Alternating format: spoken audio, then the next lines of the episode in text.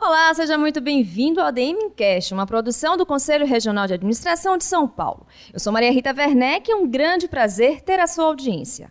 Nesse episódio, vamos falar sobre um mercado onde muito dinheiro transita, muita gente já ficou rica e perdeu tudo de uma hora para outra. E por tudo, isso e mais um pouco é um ambiente tão interessante e perigoso que já foi até tema de filme. Eu estou falando da Bolsa de Valores e agora recebemos em nosso estúdio o administrador e coordenador do Grupo de Excelência em Administração Financeira do CRA São Paulo, André Massaro. Tudo bem, André? Tudo bom, Maria Rita? É um prazer aqui estar no podcast, né? Então, participando aqui da gravação. E é isso aí, eu sou o André Massaro.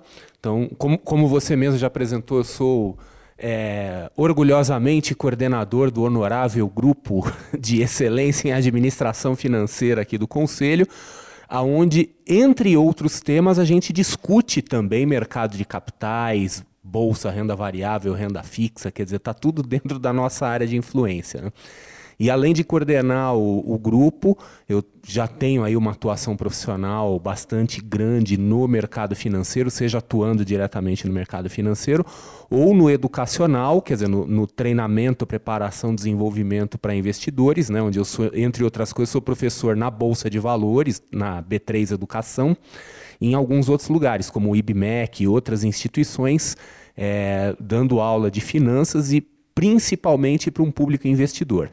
Bacana. E com a gente aqui também no estúdio, Henrique Bispo Pimentel Júnior, que há mais de 20 anos trabalha no mercado da Bolsa de Valores. Tudo bem, Henrique? Tudo bem, Maria. E você? Tudo tranquilo? Tudo jóia. Muito obrigada, viu, por participar aqui do nosso podcast, para trazer um pouco a sua experiência do dia a dia, né, nesse ambiente da Bolsa de Valores. Exato. Já um pouco mais diferente no caso do André, né?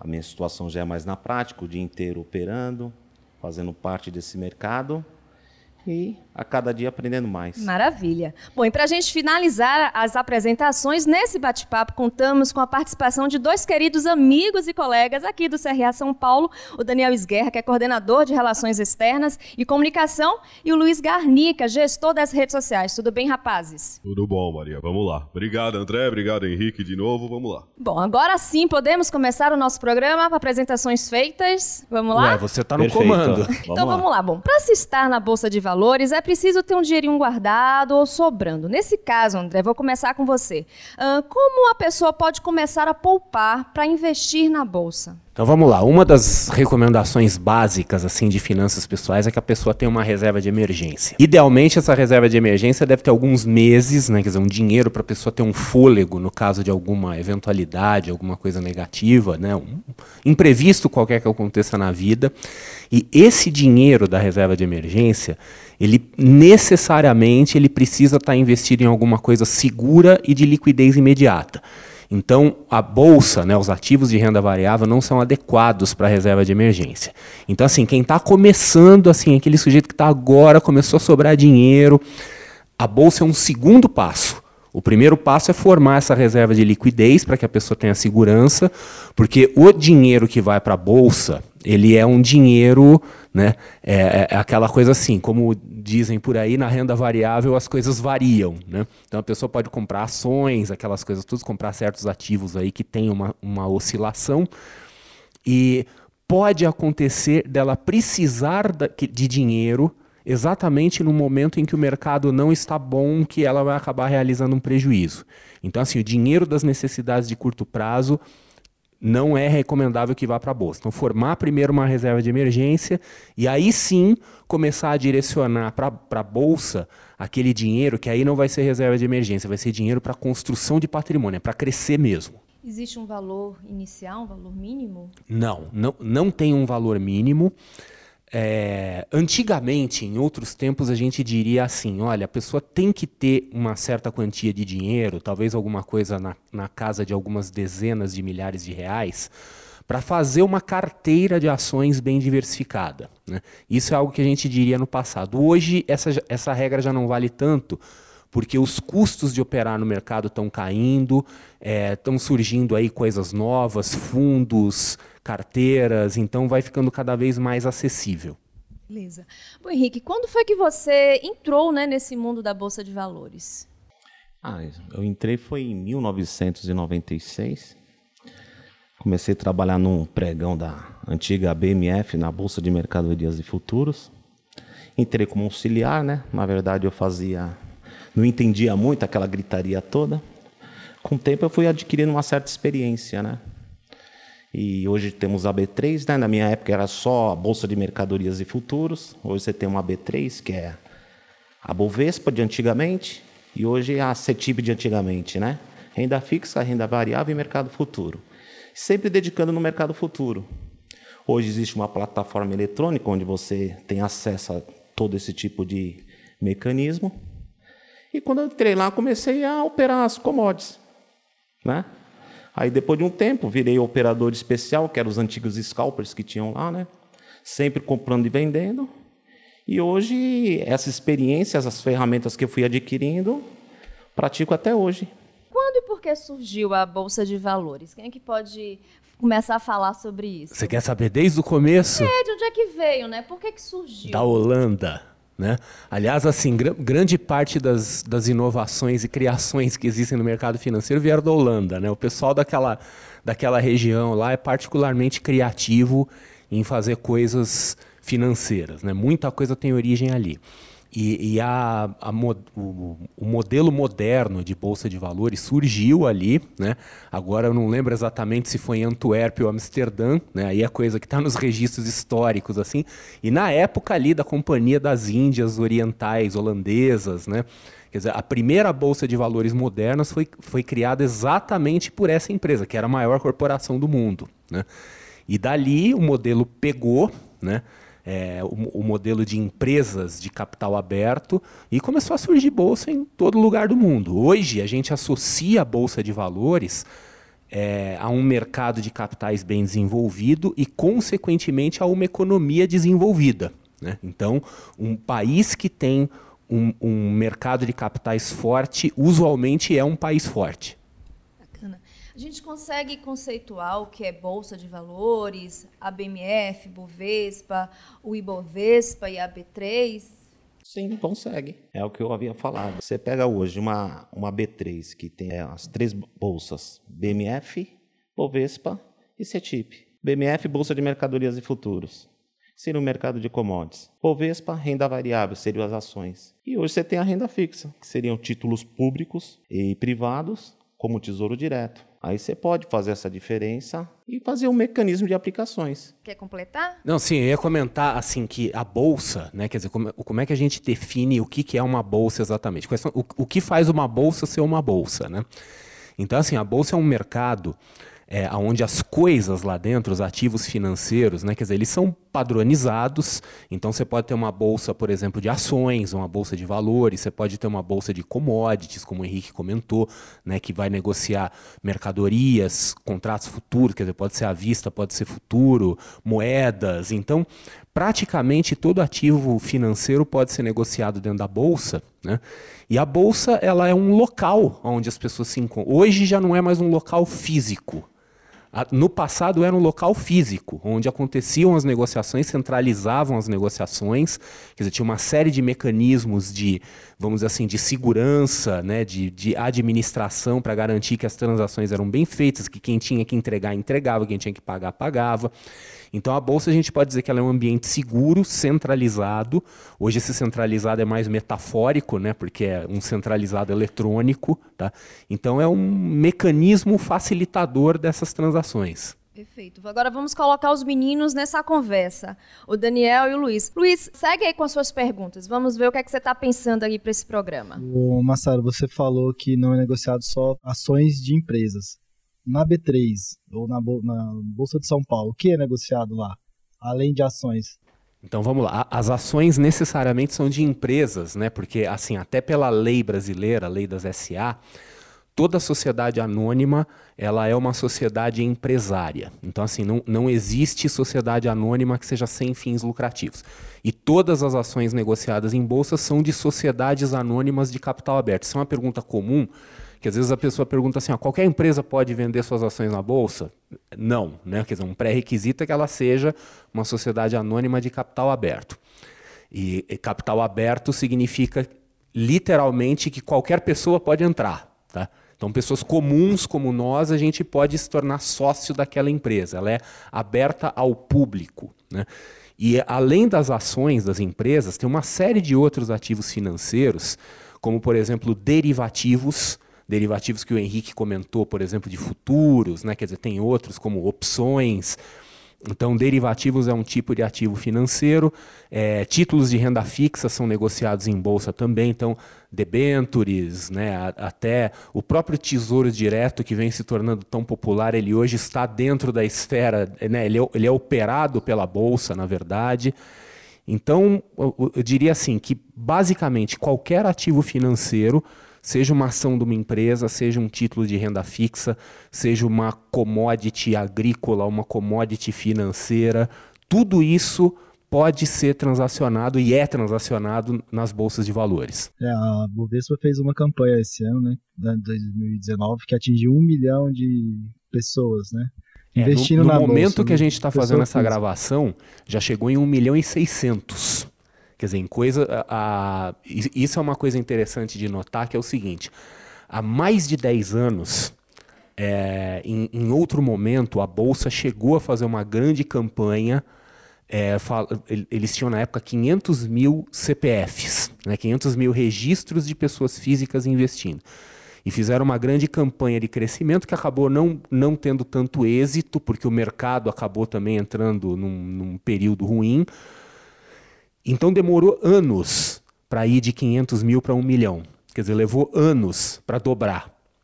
Para ir de 1 milhão para 1 milhão e 600 foi questão de meses. Né? Então, assim, agora a gente pode dizer que o mercado para pessoas físicas, quer dizer, para investidores individuais, pessoas comuns, ele está agora crescendo de forma exponencial. Oh, vou fazer uma pergunta para o André, só antes eu já falo, a hora que o Henrique falou que quando ele começou na bolsa, ele falou que não entendia o que, por que, as pessoas ficavam gritando lá. É. Eu não entendo até hoje, viu? Então vamos esperar no, no, até o final dessa conversa. Como não conseguir... tem mais ninguém gritando, então você não precisa mais não tentar mais entender. entender né? Então tá bom.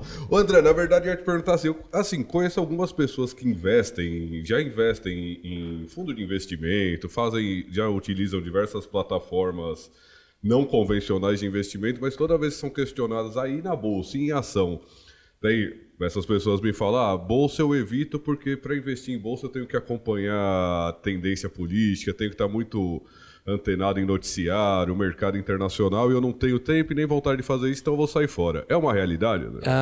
Não necessariamente. Pode ser, aí daqui a pouco o Henrique vai dar o testemunho dele, porque ah. ele é um profissional, quer dizer, alguém que, que vive disso. Então, assim, a bolsa, na verdade, assim, ela é o que você quiser que ela seja. Né? O pessoal faz julgamentos da bolsa, falando assim, ah, porque a bolsa é isso, porque a bolsa é aquilo, às vezes até de natureza negativa, né? Fala assim, a bolsa é um cassino, etc. A bolsa é o que você quiser que ela seja. Se você quiser que ela seja um lugar onde você vai investir seu dinheiro com segurança para você formar um, um patrimônio para você e sua família, ela vai ser isso. Se você quiser que a bolsa seja é, algo que vai te proporcionar uma atividade profissional para você fazer no dia a dia e gerar sua renda, ela vai te, te proporcionar isso. O Henrique está aqui para dar o testemunho dele, né? E se você quiser que a bolsa seja um cassino, ela também vai ser um cassino, né? Então é aquela coisa assim, quem, quem faz a bolsa é o investidor. O investidor ele, ele consegue aquilo que ele quer, né? Óbvio que muitas pessoas assim por medo, por desconhecimento, é, fazem uma imagem, às vezes, negativa da bolsa, como se fosse uma coisa mais difícil, mais complicada do que ela é. Então, assim, é possível investir, tem formas, tem técnicas, tem metodologias que permitem a pessoa investir com segurança, com bons resultados, sem acompanhar mercado, se ela quiser dessa forma. Tá? E do mesmo jeito, quer dizer, se ela quiser ficar o dia inteiro colado numa tela acompanhando cada micro movimentação do mercado, ela também pode fazer isso. Né? Então, em síntese, dá. Dá, Dá. pra você investir na bolsa mesmo Sem, sem você transformar o investimento numa segunda profissão. Dá, é perfeitamente possível. Não tem que colocar aquela aba de relações com investidores de cada uma das empresas que você tem nos seus favoritos e ficar olhando.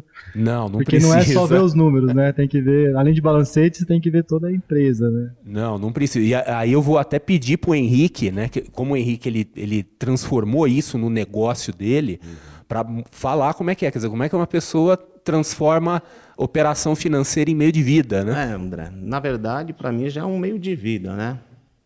Já não serve como segunda, segunda opção, a primeira, É né? a primeira mesmo.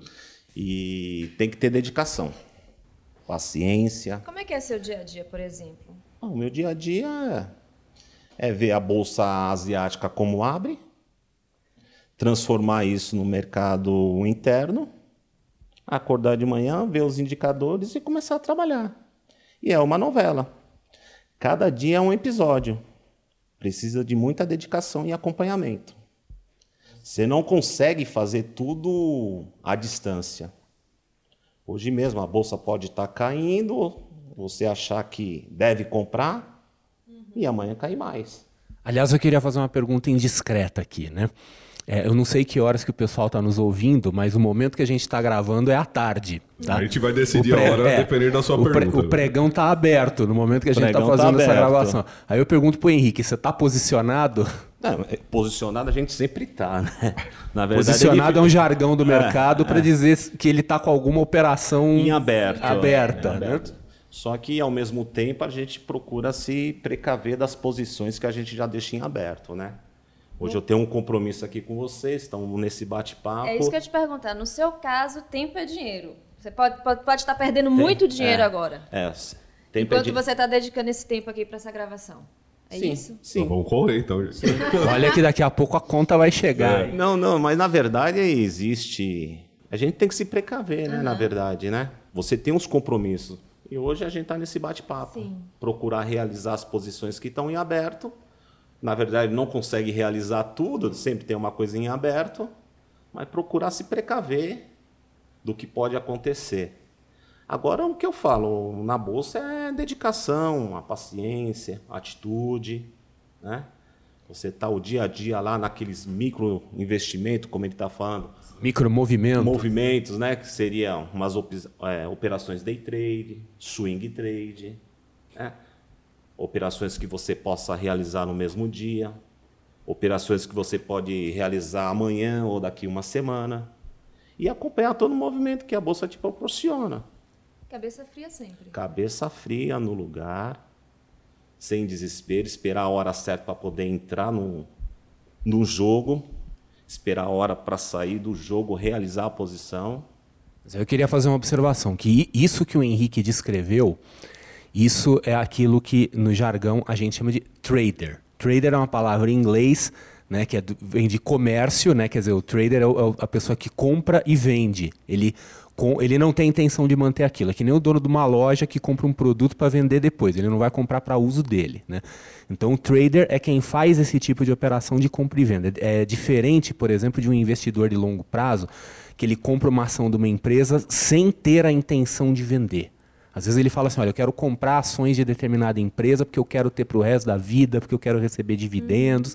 Quer dizer, ele não está tentando fazer esse tipo de coisa. E isso que o, que o Henrique descreveu, que é a atividade do trader, né, a pessoa que acompanha o mercado fazendo operações de compra e venda, novamente, isso a gente pode dizer assim, que isso não é, entre aspas, investimento. Isso é uma atividade empresarial.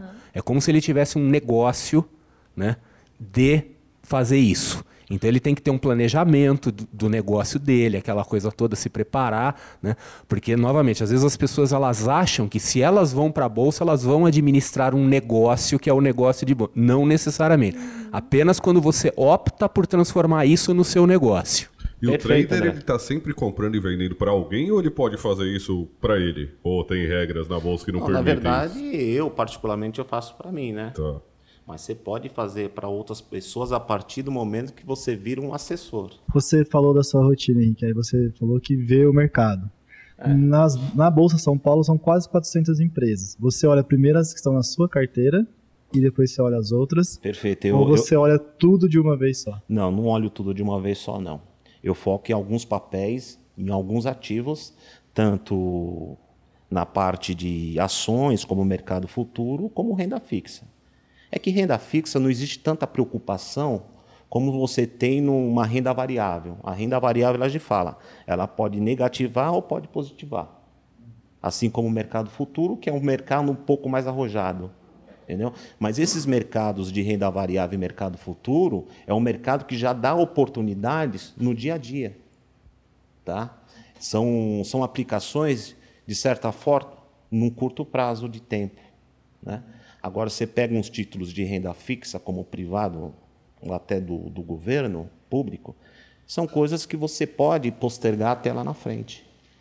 Entendeu? Só que a remuneração, ela é bem menor do que. É, conforme o risco, maior é. a remuneração. Ou seja, né? mas ao mesmo tempo, tem dias que você está operando lá, oh, não deu certo hoje. Tomei um ativo que não era para tomar. Vendi um ativo que não era para vender. Mas sempre focado em algumas. Não tenta abraçar tudo de uma vez, né? Vou operar aqui, vou operar ali, pegar, sei lá, 20, 30 papéis num dia só. E requer um pouco de estudo, né? Estudar cada empresa que está lá para depois atuar. Sim. Não adianta chegar querendo comprar e vender, que não é por aí não. Eu quero fazer um comentário sobre a pergunta do Luiz, né? Porque é, co como nós estamos numa mídia podcast, uma mídia áudio, as pessoas não, não veem o que está acontecendo. Quando o Luiz fez a pergunta dele, falando das 400 empresas, ele fez uma cara assim de espanto, como se fosse um número gigantesco, uhum. né? E aí eu, eu preciso só falar uma coisa aqui, que a, a Bolsa Brasileira, a B3, ela é uma das maiores bolsas do mundo é, em volume, em volume de dinheiro transacionado. Mas ela é uma bolsa pequena em quantidade de empresas. Né? Eu sei, às vezes pode parecer é, 400 empresas, esse é um número redondo, tá? É, é, mas 400 empresas é assim para o tamanho da bolsa e para o tamanho da economia brasileira é ínfimo. Né? Praticamente qualquer bolsa de alguma economia desenvolvida tem pelo menos mil empresas. Então tem seis mil empresas. Tá? Não, é, é, uma loucura, né? É, a Índia tem duas bolsas, inclusive, né? E todas elas assim com milhares, né? Então, assim, o, o tamanho, o potencial do, do, crescimento do mercado, né? Porque a gente falou, por exemplo, do crescimento exponencial dos investidores. Mas a gente ainda não falou do crescimento exponencial das empresas que estão indo para a bolsa para abrir o capital, que ainda não aconteceu, mas tomara, né? Tomara que tudo dê certo para o Brasil, que a economia se desenvolva. E se a economia brasileira se desenvolver, inevitavelmente mais e mais empresas vão abrir o capital. Então esse número ele tende a crescer muito mais, a não ser que tudo dê errado. É, né? De investidores nós não chegamos nem a 1% da população, enquanto nos Estados Unidos é 65% da população. É, esse número, aí a gente tem que, tem que fazer uma, um pequeno ajuste nele, que é assim. É, quando a gente fala, por exemplo, da quantidade de investidores, a gente está falando dos investidores que vão diretamente à Bolsa de Valores. Porque o número nos Estados Unidos é, de investidores individuais, ele, ele não é tão alto assim. Né? É, só que assim, muitos investidores vão para a Bolsa por vias indiretas. Então, seja através de fundos de investimento, seja através de fundos de pensão. Quer dizer, muitos funcionários de empresa que são, participam de fundos de pensão, por exemplo, estão na bolsa e muitas vezes nem sabem disso. Então é óbvio, assim, em termos percentuais, o mercado americano tem muito mais participação de pessoa física do que no Brasil.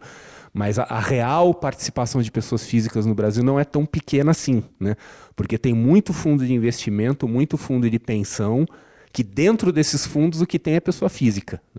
André, e já, já que a gente estava falando disso da quantidade de empresas na bolsa, que é um, que é um número bem pequeno, pelo que vocês falaram, o que, que uma empresa, de forma mais simples possível, o que, que uma empresa precisa fazer para entrar na bolsa, para colocar os seus ativos lá? Pra, então vamos lá, tem um, tem um processo, né? A empresa, ela primeiro ela tem que ser uma, empresa, uma SA, uma SA. ela tem que ser uma sociedade anônima, né? Aí ela tem que se tornar uma sociedade anônima de capital aberto, né? Então ela tem que ela tem que fazer todas as alterações estatutárias, essas coisas todas, tem que fazer esse registro junto à CVM. Aí ela tem que fazer o, o seu registro junto à bolsa, né? Aí tem um processo que é um processo chamado de listagem, que a empresa vai ter lá, ela vai fazer parte formalmente da bolsa, as ações vão ser listadas, vão ter um código. E aí, num outro momento, num momento posterior, é, a empresa pode emitir novas ações. Ela pode emitir ações na bolsa, que é o chamado IPO, né, a sigla em inglês, que é a, a, oferta pública inicial. Então a gente fala assim que o IPO é o momento da coroação, quer dizer, o momento que a empresa fez ali, né, primário, graduação, pós-graduação, aí ela foi aceita no, no Olimpo, né? Então, assim, é um processo complexo, tá. envolve por exemplo, envolve bancos de investimento que fazem toda a avaliação da empresa, que fazem toda a negociação, por exemplo, quando vai ter emissão de ações junto com investidores institucionais, envolve escritório de advogados. Advogados ficam felizes, né? Porque é tem advogado de tudo. Não, no mundo no inteiro. Mundo inteiro. Aqui, nos Estados Unidos, em algumas instâncias, é um pouco mais simples, mas não é muito mais simples, tá. né? Sempre é um processo complexo pelo seguinte, porque quando uma empresa se torna uma empresa de capital aberto, e isso é uma coisa muito importante, a empresa passa a ter acesso à chamada poupança popular, ou seja, o dinheiro de pessoas comuns.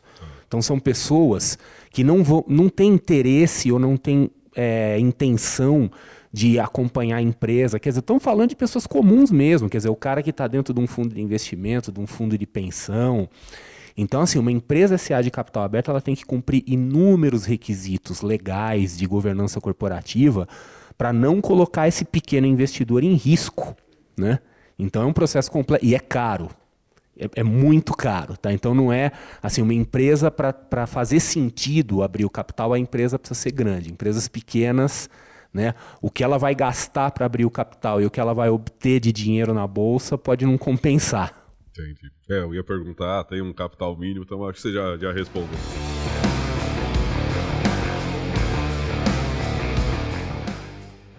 Bom, a gente consegue mensurar quanto se movimenta na Bolsa de Valores do Brasil por dia, sim? A gente tem como especificar um valor? Esqueci. Lembrava, mas eu esqueci. é possível. Mas que tem, que você... tem. É só puxar lá no próprio próprio site da B3, você vê o volume financeiro ali. Não, to, todo é. dia sai o todo dia. tem o volume tanto do segmento de ações quanto do segmento de, de commodities, né, de, de mercadorias, de derivativos. Né? Tá tudo discriminado lá. O número de contratos negociados e o volume financeiro, dia a dia. São esses números que determinam a bolsa atingiu X pontos naquele dia? O que são esses pontos? Não. Cento e tantos mil pontos? O que, que é isso? Não, isso aí é a oscilação do mercado. A, a, pontuação, né, aquilo, o índice que se chama, ele é uma. O índice é uma construção, né? Que ele é uma média ponderada, quer dizer, ele, ele considera o peso das principais ações da Bolsa de Valores. Então o índice ele diz sobre. Eh, não, ele não fala sobre movimento, ele fala sobre valorização ou desvalorização. Então o índice de bolsa é que nem um índice de inflação. Quando a gente fala assim, a inflação subiu 10%, a gente não está falando que todos os produtos subiram 10%. Mas assim, numa média ponderada, tal, é aquilo lá. E o índice da bolsa é a mesma coisa. Então você pega os 110 mil pontos, são empresas que estão ali no Ibovespa, que corresponde a esses números. Ou seja, uma Petrobras pode ter caído, como outros papéis podem ter subido. Bom, de que forma a Bolsa consegue deixar o mercado mais justo e confiável? A gente ouve muito falar isso, né? Que ela dá essa equilibrada, mas de que forma? Então vamos lá. Agora, agora eu vou ter que fazer uma coisa maldosa. E eu vou ter que perguntar para você o que, que você entende como justo, né?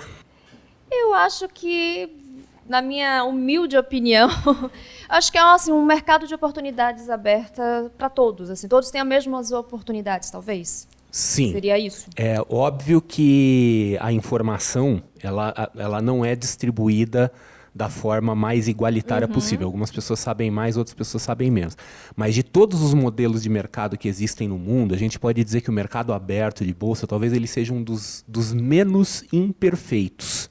Nenhum mercado é perfeito, mas o mercado de bolsa, quer dizer, até pela, pelo nível de transparência exigido pela lei, as empresas têm que mostrar seus números, quer dizer, não dá para ser muito caixa preta. Uhum.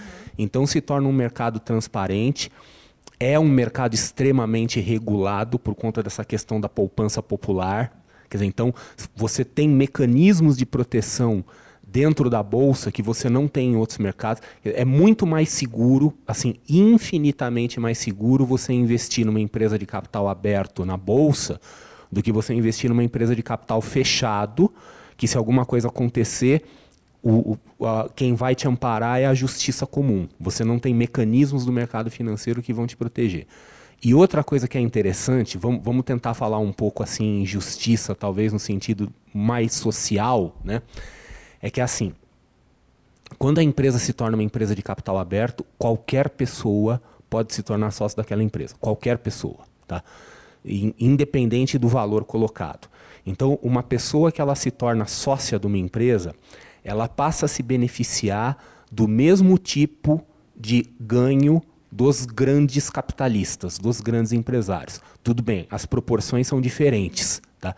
Mas quando você se torna um, um, um, bilionário, que as pessoas mais ricas do mundo, né, que a gente vê às vezes na lista dos bilionários, a, a quase totalidade deles são empresários, né?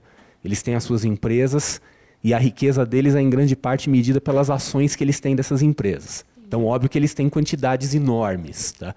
mas um, uma, um pequeno investidor ele vai se beneficiar, o mesmo lucro que um grande capitalista re, é, recebe, um pequeno investidor também recebe, em proporções diferentes.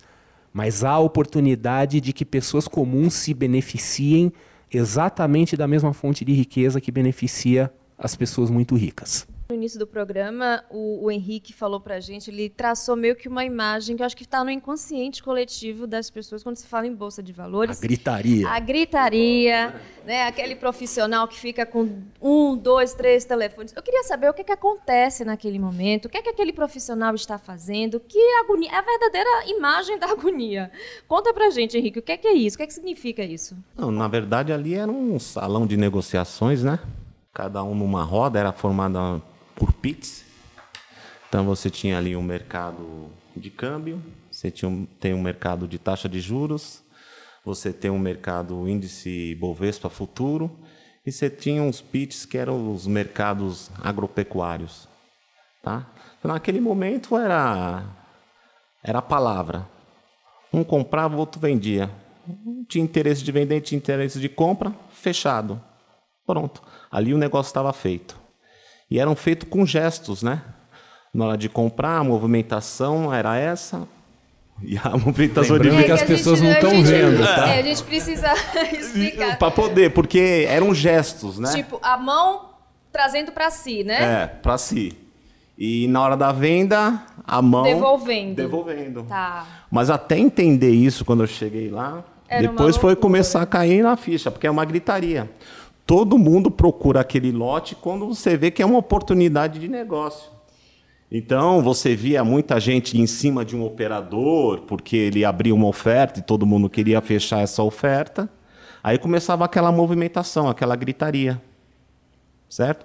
E na hora era anotado o, o, tipo do negócio, o valor do contrato, o preço, a quantidade, tudo direitinho, e a gente registrava na bolsa. Ou seja, são várias negociações acontecendo ao mesmo tempo, ao mesmo com tempo. operadores de negociações diferentes. diferentes. É. Nós éramos em torno de mil, mil e duzentos operadores ali. Então imagina aquele salão como é que era. Como é que você ficava no final do dia? Como é que era ah. estado físico e mental? É, tinha que ter um descanso depois, né? Mas, assim, no começo era estressante. A partir do momento que você se acostuma com aquilo, vira rotina na tua vida. Como é uma rotina hoje a minha, que a gente está conversando aqui, acorda de manhã, abre um monitor, quando você chega lá, hoje você chega no escritório, quando você vai ver tem seis, sete telas ali. A gente tem que ficar prestando atenção naquilo que está acontecendo. Aí vira uma rotina pessoal que, conforme o tempo, você vai se adaptando a isso daí. Esse profissional existe um nome específico para ele, porque o André ele falou do trader, né? É, o André já explicou. É, o André deu um exemplo, que seria o trader, né? Na verdade. Aí né? a gente um tem... scalper é um tipo de trader. De trader. Né? Quer dizer, a gente pode dizer assim que o trader é o nome geral. E aí você tem variações. Então, até o, o Henrique mencionou alguns. É, day trader, que é a pessoa que faz operações uhum. que, que começa e termina no mesmo dia. Swing trader, quer dizer, swing no, no jargão da bolsa, a gente fala que são aqueles movimentos de, de subida e descida né, que acontecem, que a gente consegue identificar num gráfico, né, geralmente um movimento que dura alguns dias. Então tem várias. E, e o scalper, né, o scalper é o nome que se usa muito. Pra, exatamente para aquela pessoa que estava no meião da muvuca ali da BMF, né? Exato. É que na minha época o nome era scalper, né? Hoje o pessoal já mudou o jargão, seria o trader, né? Então eu me enquadraria nesse movimento, nessa situação hoje, né? Hoje você é autônomo. Você se... Sim, sim, um autônomo. Fala pra gente qual a grande diferença, assim, além dessa rotina, né, que a sua rotina hoje é completamente diferente, mas profissionalmente. O que é que diferenciou? Até na sua forma de ganhar dinheiro com isso, já que é o seu meio de, de ganho de vida, né? Você se tornou um profissional da Bolsa. Por que, que você resolveu mudar, né? Não, na verdade eu comecei lá no pregão e essa experiência que eu tenho, que eu adquiri hoje, eu carrego comigo. A única coisa que mudou a forma de negociação. Não existe mais o pregão, hoje é tudo eletrônico. Então, isso que eu fazia dentro de, um, de uma sala de negociação, eu faço dentro, na tela de um computador. Então, é assim, o, o, que eu, eu, o que eu fazia, conforme o tempo, eu faço até hoje. Só mudou o ambiente. Só mudou o ambiente. Perfeito. Hoje é tudo eletrônico. Perfeito.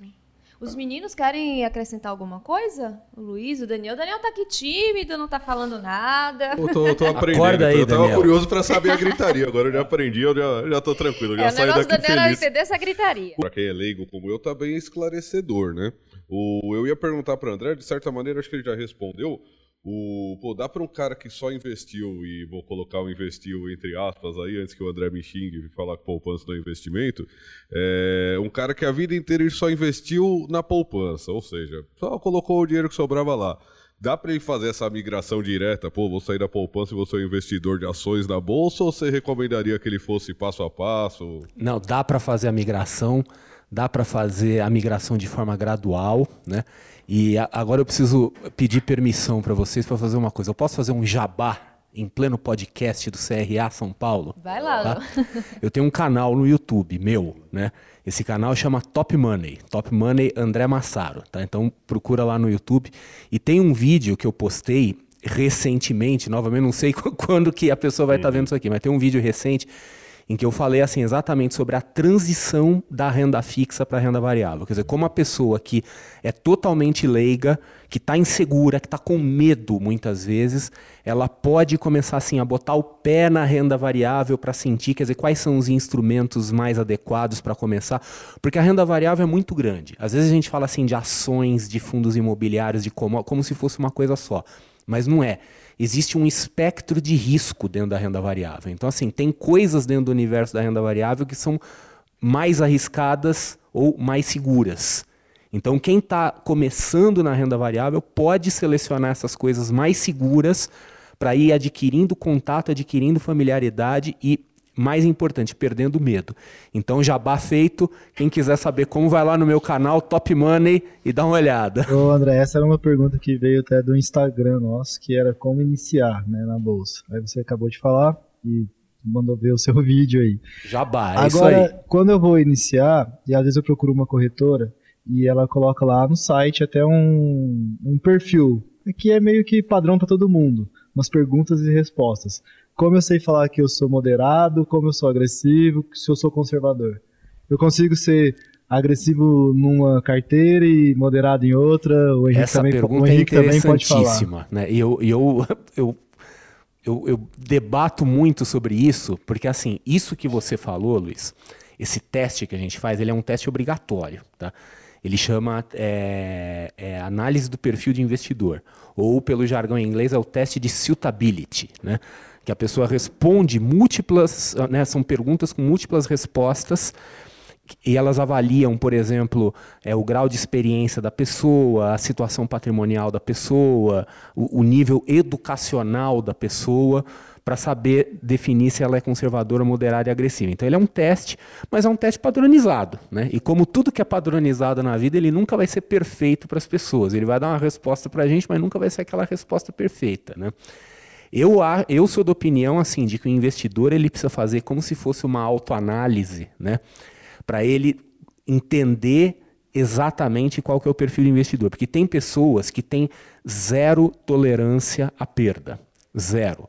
Tá? Não é uma coisa boa nem ruim, é uma característica de personalidade. Aquela pessoa assim que se o investimento dela tiver uma variação assim um dia negativa, ela não dorme, né? E tem pessoas que têm uma tolerância maior. Tá? Então, independentemente de fazer o teste, eu sempre gosto de sugerir para as pessoas assim: ó, faça um exercício mental ou relembre situações da sua vida onde você enfrentou pequenas perdas. Como que você reagiu emocionalmente aquilo. Quer dizer, você é aquela pessoa que, se acontece uma coisinha, você fica sem dormir, você briga com todo mundo, ou você encara assim como o fato da vida, né? Porque a pessoa que ela tem essa tolerância à perda muito baixa, ela pode ter dificuldade de se adaptar ao ambiente de renda variável. Então, no caso dela, é melhor talvez é, é, ir para o caminho mais, né, mais conservador mesmo, eventualmente até ficando na renda fixa. Eu sei que a renda fixa não está mais aquela atratividade to toda, mas para algumas pessoas pode ser, ó, fica aí, né, continua é aí. Garantir a parte né? de espírito, o, é, né? O André, na, na renda fixa, ele vai ser o conservador. Na renda variável, ele vai ser o moderado. E no mercado futuro, você vai ser o arrojado. A partir do momento quando você distribuir esse tipo de operação, a própria corretora vai dar o feedback você ó, falou, você não é conservador, você é arrojado. Você que vai distribuir as suas operações e ela mesma vai te dizer qual é o tipo de aplicação que você está fazendo. Então é lógico, renda fixa, moderado. Minto, renda fixa conservador. Renda variável, moderado. E mercado futuro, arrojado. A, a sua lógica é perfeita, perfeita. Mas tem, tem algumas nuances aí que é bom a gente colocar, que nem, por exemplo, hoje, né, no mercado brasileiro, historicamente, sempre se associou muito a renda fixa conservadora, a renda variável, a perfis mais, mais agressivos.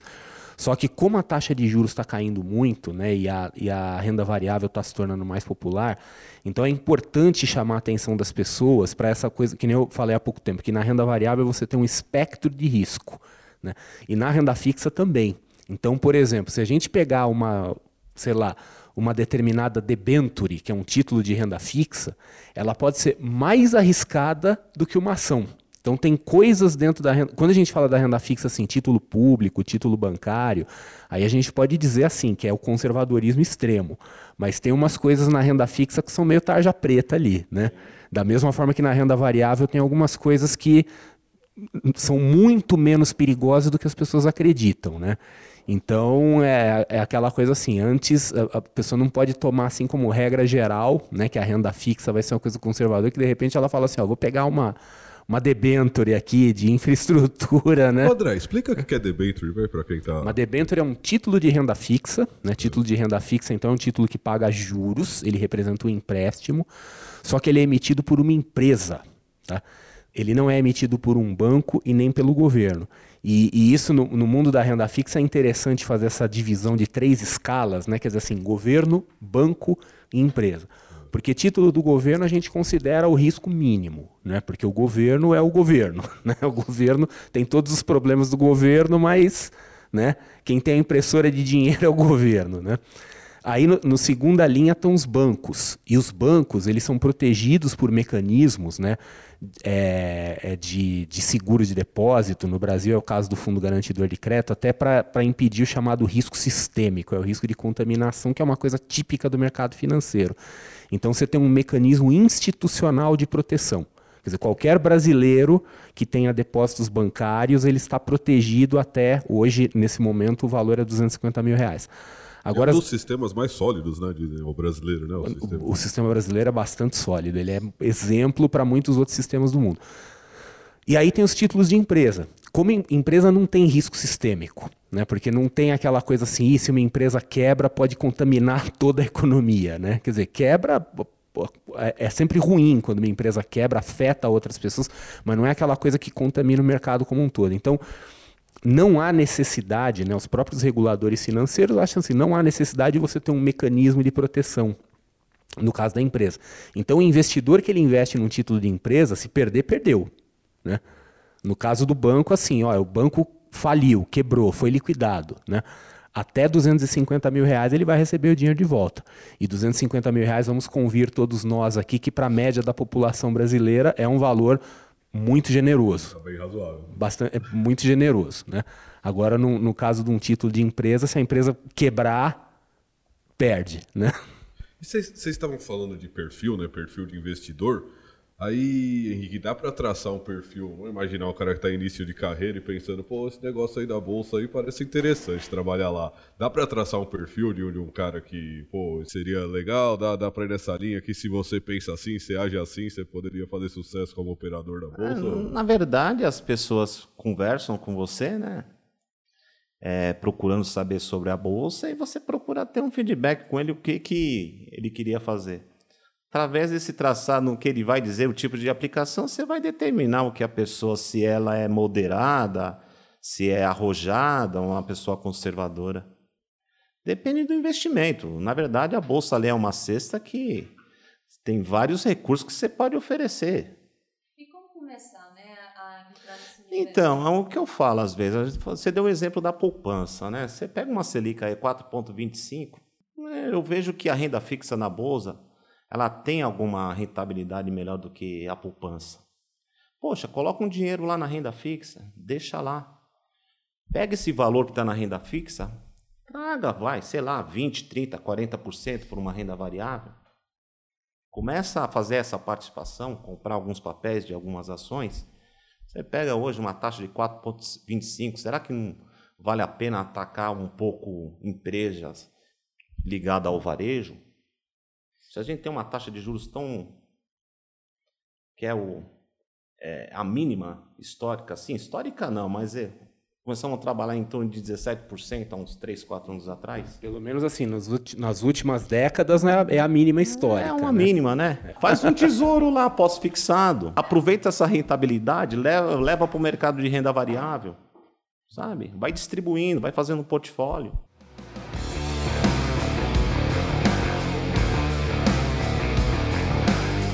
Eu quero me tornar agora uma colega sua de profissão.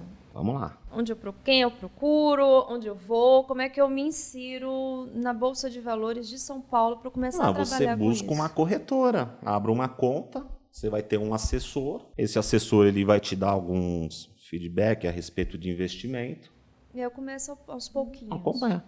É legal você também acompanhar isso daí, né? uhum. né? Não é pegar e alocar Ter e... um mentor seria bacana? É, sim, Agora, muito cuidado, né? Que hoje no mercado todo mundo quer ser guru, né, André? É, ainda bem que você falou pois disso. É. Não, porque hoje, hoje, hoje, assim, você dá um tiro pro alto, cai três experts em finanças no pois seu é, colo, né? tocamos no assunto que eu queria é. chegar. Hoje todo mundo virou especialista. Tem que né? tomar cuidado e a com internet isso. virou um ambiente onde todo mundo entende de finanças, os É. melhores conselhos são dados e muita gente deve estar perdendo dinheiro É, à torta direito por aí, né? lamentavelmente, o lado negativo da liberdade de informação é que ocorre o abuso da liberdade de informação. Então, aquela coisa assim. é, a, a internet acabou dando voz de autoridade para muita gente que não sabe absolutamente nada. E, e pessoas estão sendo induzidas a erro, né? Então a gente vê, quer dizer, quem é mais antigo de mercado, eu, Henrique, outros, aí colegas que são educadores financeiros, a gente vê cada coisa assim que dá vontade de, né, eu vou, eu vou me trancafiar em algum lugar aí, esperar, sei lá, daqui 100 anos eu volto, né? Quais conselhos vocês dariam, né, para as pessoas que acabam tendo a internet como única fonte, né, de informação nesse sentido das finanças? Infelizmente não têm acesso a outros recursos e acabam recorrendo ao YouTube e a outros veículos de comunicação pela internet. O que é que vocês diriam para essas pessoas? Quais cuidados elas devem ter? Olha, eu diria o seguinte, que é, o- a atividade, vi- ter a bolsa como fonte de renda é viável, tá? E tá aqui o Henrique para provar. Quer dizer, uma pessoa que vive disso é de carne e osso. Eu tô olhando para ele aqui. Opa, estamos aqui. Ele, ele não é um fantasma, não é uma fantasia, ele é uma pessoa real, tá? Então ele pode falar, né? Mas assim, o fato de uma atividade ser possível não significa que essa atividade é fácil. O índice de mortalidade dos traders assim é muito alto. Quer dizer, a maioria das pessoas que se envolvem com esse tipo de coisa sai é, muito rapidamente. O que não é nenhuma surpresa, porque o índice de mortalidade das empresas, no geral, é muito alto. Né? É, isso no mundo todo. E, o- e o trading é uma atividade empresarial, quando a gente for ver. Só que assim, ele é muito sedutor, porque é aquela coisa assim, ah, eu vou trabalhar em casa, porque você perguntou, por exemplo, Maria Rita, né, o que, que eu preciso para inserir na boa? Verdade, sim, você não precisa de nada. Você precisa de dinheiro, né? Se você tiver dinheiro, você vai, você abre uma conta na corretora e pronto. Quer dizer, você não precisa pedir licença para ninguém, né? Você vai ficar no seu computador, na sua casa, fazendo as coisas. Então, assim, qualquer um pode fazer e qualquer um pode fazer de dentro de casa. Isso por si só se torna uma coisa muito sedutora, porque tem aquele sujeito que fala assim: olha, eu estou no meu emprego, estou de saco cheio do meu chefe, eu não aguento mais, eu quero ficar em casa operando na bolsa e vou, vou operar, levar meu computador para a praia e vou ficar na praia, né? É, olha, esse ano eu vou fazer 26 anos de carreira profissional em finanças. E eu devo confessar para vocês aqui na mesa e para quem estiver nos ouvindo que essa coisa do cara que vai operar na praia, não sei o quê, em 26 anos eu ainda não vi isso. É um mito. É, é um mito. Viu, André? Eu não falar. vi isso na minha vida. Você não foi ainda? não, não deu ainda. Nunca vi. E vou falar uma coisa até pessoal que aconteceu comigo. Quando terminou lá o pregão, né? Eu fui para um escritório, falei, não, beleza, vou, vou, vou, vou para casa, vou operar de casa. Você perde o foco totalmente. Pelo menos foi o que aconteceu comigo. Porque, sabe, você tem que estar tá focado naquilo que você está fazendo. Não, não é fácil você chegar e achar, ah, vou de casa, vou começar a operar. Eu ainda sou daquele que vamos colocar uma calça Tem que jeans, ter um ritual, né? É, vamos amarrar um, um sapato, colocar uma camisa social e vamos para o escritório. Nada de ficar operando de Nada. cueca na frente do computador, né? Você perde o foco totalmente. E eu, eu, minha esposa, mais dois filhos, os dois filhos na escola, a esposa trabalhando, eu em casa. No momento que eles chegavam da escola e a minha esposa do trabalho, o que que acontecia? Eu falei, preciso dar uma volta, esparecer um pouco, fiquei o dia inteiro operando. Eu nem ficava aquele momento família. Isso começou a atrapalhar. Eu falei, não, vou voltar para o escritório. Isso aí demorou o quê? Um ano, um ano e meio, eu pulei fora. Começa a perder o foco, não tem. Não, e, e assim, o, isso que você descreveu é muito interessante, né? Quer dizer, de, de, ter uma. Vira um trabalho, né? Quer dizer, não é o sujeito vai viver em casa se divertindo e ocasionalmente olhando para o computador. Mas as pessoas fazem muito essa imagem, né?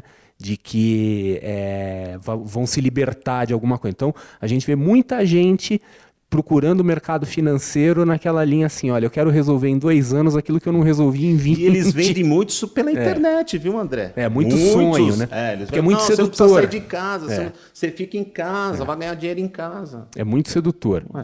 Você falou de trabalhar numa corretora, aí a, a minha pergunta é, se um administrador, sou formado em administração, eu quero trabalhar numa corretora, eu vou fazer, eu vou aplicar dinheiro dos outros, né?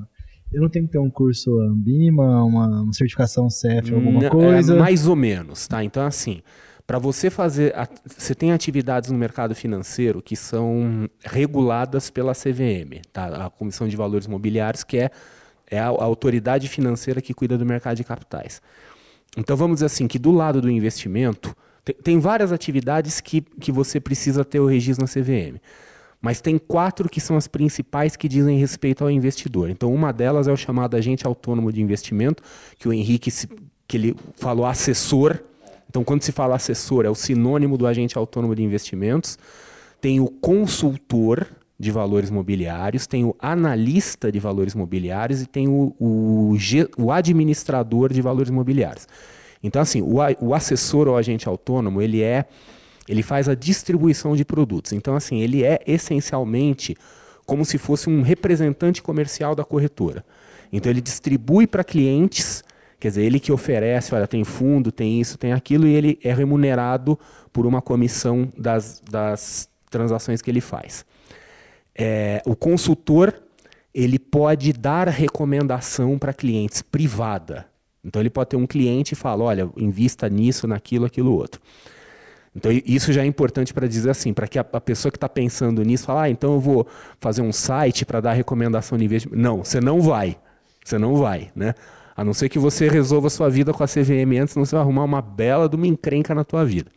Aí tem o analista. O analista pode fazer recomendações de investimento públicas. Ele pode fazer um relatório, pode né, é, fazer um site. E o administrador de carteiras, que ele pode gerenciar o dinheiro do cliente. Ele pode pegar o dinheiro do cliente e, e investir por conta e ordem do cliente. Quais são os requisitos da CVM, assim, de formação acadêmica? O assessor de investimento é segundo grau, ele não precisa ter uma formação superior. As outras três é, qualquer formação superior. Então, assim, não há necessidade da pessoa ser um administrador graduado em administração ou economia, ou seja lá o que for, para atuar no mercado financeiro. É óbvio assim que quando a gente vai para o mercado financeiro, a gente acaba encontrando mais profissionais que são das áreas de negócios. Então, administração, né, as áreas próximas, como economia, engenharia de produção, contabilidade, mas não é uma regra. Então, assim, a pessoa ela tem que ter uma formação superior qualquer e tem que cumprir alguns requisitos. Às vezes tem que ter uma certificação, como você mencionou, a certificação da Ambima, que aí é aceita pela CVM, mas o, o processo termina quando a pessoa tem o registro da CVM. E, e é importante fazer uma distinção aqui, que é a distinção entre certificação e licença. Tá? Que às vezes fala assim, ah, eu tenho a certificação tal, tal, tal. Tá? A, a certificação ela pode te dar o direito de tirar a licença, mas ela não é a licença. Quer dizer, a pessoa que tem só a certificação, ela não tem direito a nada. Né? É que o mercado de trabalho dá valor para a certificação. Então, as certificações da Ambima, C, é, CGA ou CPA 10, 20, as instituições financeiras exigem que o, que o funcionário tenha isso. Mas não é uma exigência legal para a atividade, é uma exigência de mercado. Perfeito. A gente está é, caminhando para o final do, do, nosso podcast de hoje, mas eu queria fazer uma pergunta para você, para Massaro, né? Para Massaro, sinta-se à vontade a não responder, porque eu sei que há uma ética, há uma restrição né, de informação que vocês, profissionais da, da área de finanças, da Bolsa de Valores, uh, não podem né, falar tudo sobre investimentos, enfim. Mas, Massaro, eu soube, um passarinho verde me contou que você defendeu ou ainda defende que investir na bolsa é a melhor forma de garantir o futuro. Isso é verdade? Se sim, por quê? Não é uma verdade absoluta, porque não existem verdades absolutas, né? É, porque basta alguém aparecer alguém dizendo que tem uma forma melhor e isso deixa de ser verdade. Mas das formas conhecidas, eu diria que provavelmente é é uma das melhores, se não for a melhor, tá? Porque é aquela coisa assim, é, historicamente as empresas crescem, né? A bolsa sobe, tudo bem que a bolsa passa por momentos de queda, mas é, no, no longo prazo elas tendem a subir. E em, assim, no Brasil, a gente passou por um período estranho, né, de taxa de juros muito alta, uma coisa atípica no mundo. Então, no Brasil, por muito tempo, a renda fixa venceu da renda variável, mas na maioria dos países é o oposto. A renda variável vence da renda fixa, ainda que com dores de barriga ocasionais. Então, assim, para a pessoa que está construindo um patrimônio de longo prazo, para construir uma riqueza, é, é difícil você encontrar alguma alternativa à bolsa. A não ser assim, a pessoa às vezes eu tô, é um empresário, está criando o um negócio dele, aquela coisa toda, mas aí não vamos tratar isso como investimento.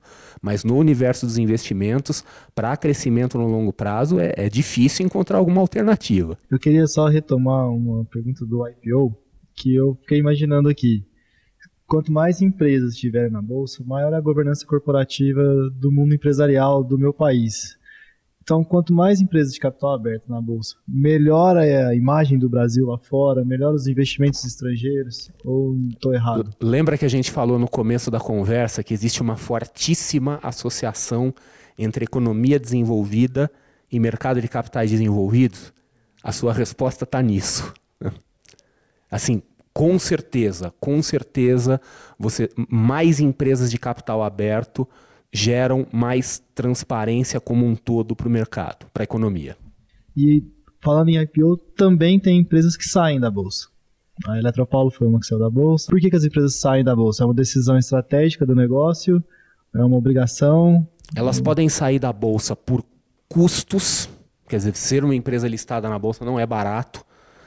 É, ou ela pode sair por problemas. Às vezes uma empresa ela enfrenta problemas, as ações caem muito, gera até um, uma questão de imagem, né? então ela fecha o capital ou ela pode sair da bolsa porque ela se juntou a algum outro grupo, foi comprada por um grupo estrangeiro que tem capital aberto no seu país de origem, ou foi se incorporou a outra empresa também que é de capital aberto. Então, esses são principalmente os, os eventos que levam uma empresa a fechar o capital. Quer dizer, tem vários, mas esses são os mais comuns. OGX, né, o André? Sim, né? Quer dizer, um caso notório de uma empresa assim que começou, né, é, super visível, virou uma empresa da moda e, né, despencou. Tá? Ela tecnicamente ainda não fechou o capital, tá? Mas é uma empresa assim que, que há alguns anos ela era até parte do índice Bovespa, uma empresa extremamente relevante e que sumiu, né? Quer dizer, não chegou ainda no fechamento de capital. Mas nos últimos anos a gente teve vários fechamentos de capital, né? Aconteceu aí bastante e acontece muito por essas razões. E por que que um IPO é, sai na mídia, que vai começar com valor X, e às vezes sai X mais ou bem menos esse X? Por que que acontece isso? Oferta e demanda, né? Pura e simples. Porque é aquela coisa assim, às vezes uma. é, antes de fazer. um- uma das coisas que a empresa tem que fazer antes do IPO é uma avaliação, é um valuation, né? Feito por bancos de investimento para dar uma- um balizamento assim de qual que é o preço, ah, vamos dizer assim, o preço justo da ação. Mas às vezes assim, entre você fazer a avaliação e, e a abertura de capital, coisas podem acontecer para o bem ou para o mal, né? Então a gente já viu casos, por exemplo, de uma empresa que abre o capital e imediatamente ela dispara, e o oposto disso também já aconteceu algumas vezes. Bom, a ideia desse podcast foi justamente transitar por dentro da Bolsa de Valores. Inclusive, o André Massaro ele tem um livro com esse título, Por Dentro da Bolsa de Valores, onde ele de- desmistifica muita coisa sobre esse universo. A gente falou sobre o sonhador que acha que vai operar da praia com computador e que vai ganhar rios de dinheiro. A gente falou sobre a necessidade de se preparar, ou seja, muita- muitas pessoas acham que basta apenas ir para o YouTube, procurar um canal e já vai ter todas as expertises necessárias para se tornar um grande operador. A gente esqueceu de falar alguma coisa, algum ponto, algum mito. Enfim, a gente falou o que é que são aquelas pessoas gritando, né? na- nas salas, antigas salas de operações, enfim, a gente esqueceu de alguma coisa ou o programa foi completo nesse sentido? Completo não é que não existe é, unanimidade, né? Nesse sentido, a gente sabe que alguma coisa pode ter ficado de fora, mas Ah, eu diria assim, talvez um mito que ainda prevalece na cabeça de muitas pessoas é assim, a que a bolsa é cassino. A bolsa não é cassino. E aí eu quero reforçar algo que foi falado durante o podcast. A bolsa é o que você quiser que ela seja. Ela pode, inclusive, ser um cassino, se você quiser, né?